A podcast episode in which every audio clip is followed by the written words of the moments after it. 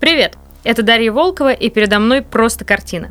Картина Ильи Репина, которая называется очень длинно. Царевна Софья Алексеевна через год после ее заключения в Новодевичьем монастыре во время казни стрельцов и пытки всей ее прислуги в 1698 году.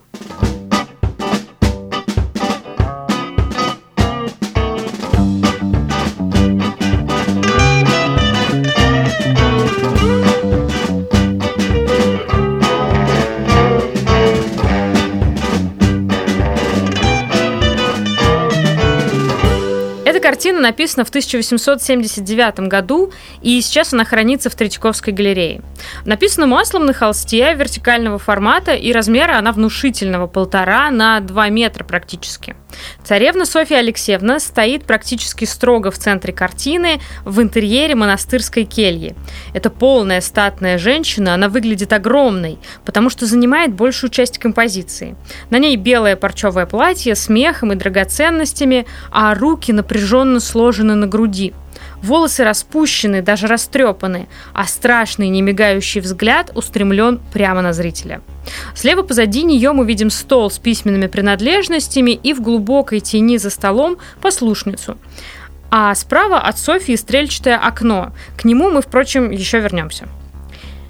Это одна из первых исторических картин Ильи Репина. Репин э, виртуозен практически во всех жанрах, но мы с вами знаем, что в то время признанным мастером исторической картины был все-таки Василий Суриков.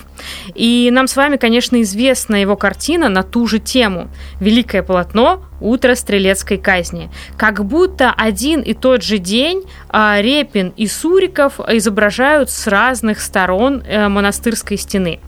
И если Суриков пишет эпическое полотно, наполненное символами, где через образы стрельцов и Петра он хочет рассказать о смене эпох, то Репин выбирает личную трагедию. Он предлагает увидеть человека в персонаже, женщину испуганную, озлобленную, отчаявшуюся в далекой от нас исторической фигуре.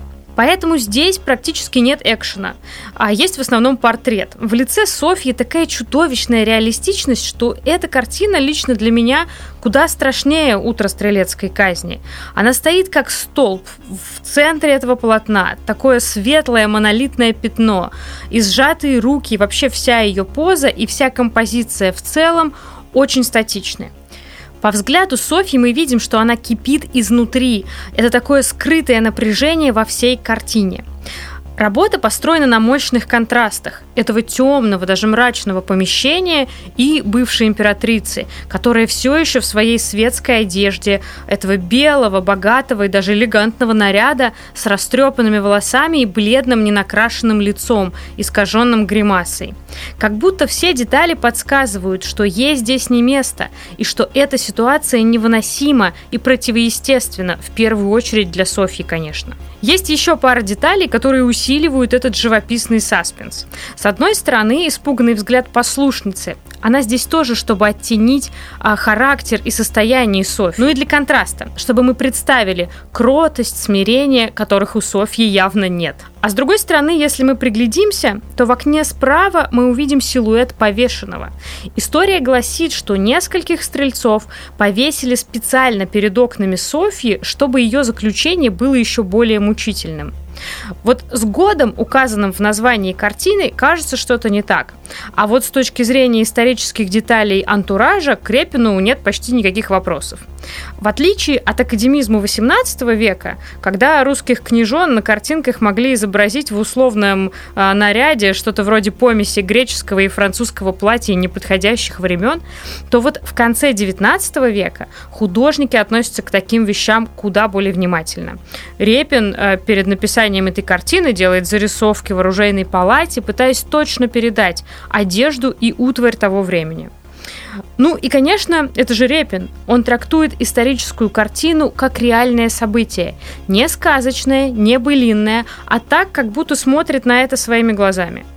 А, конечно, у Репина всегда ясно, где бархат, где парча, где резьба, а где ковка. Он выдающийся мастер материальности.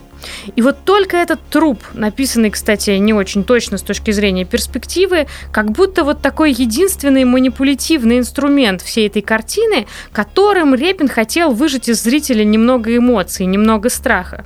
Хотя по мне он был вообще не нужен. Достаточно глаз Софьи и, в общем-то, жути эта картина нагоняет. Используя тот же угол зрения, Суриков напишет через несколько лет своего Меньшикова в «Березове», как бы признавая возможность и большую выразительность в том, чтобы писать историческое полотно через призму личной трагедии.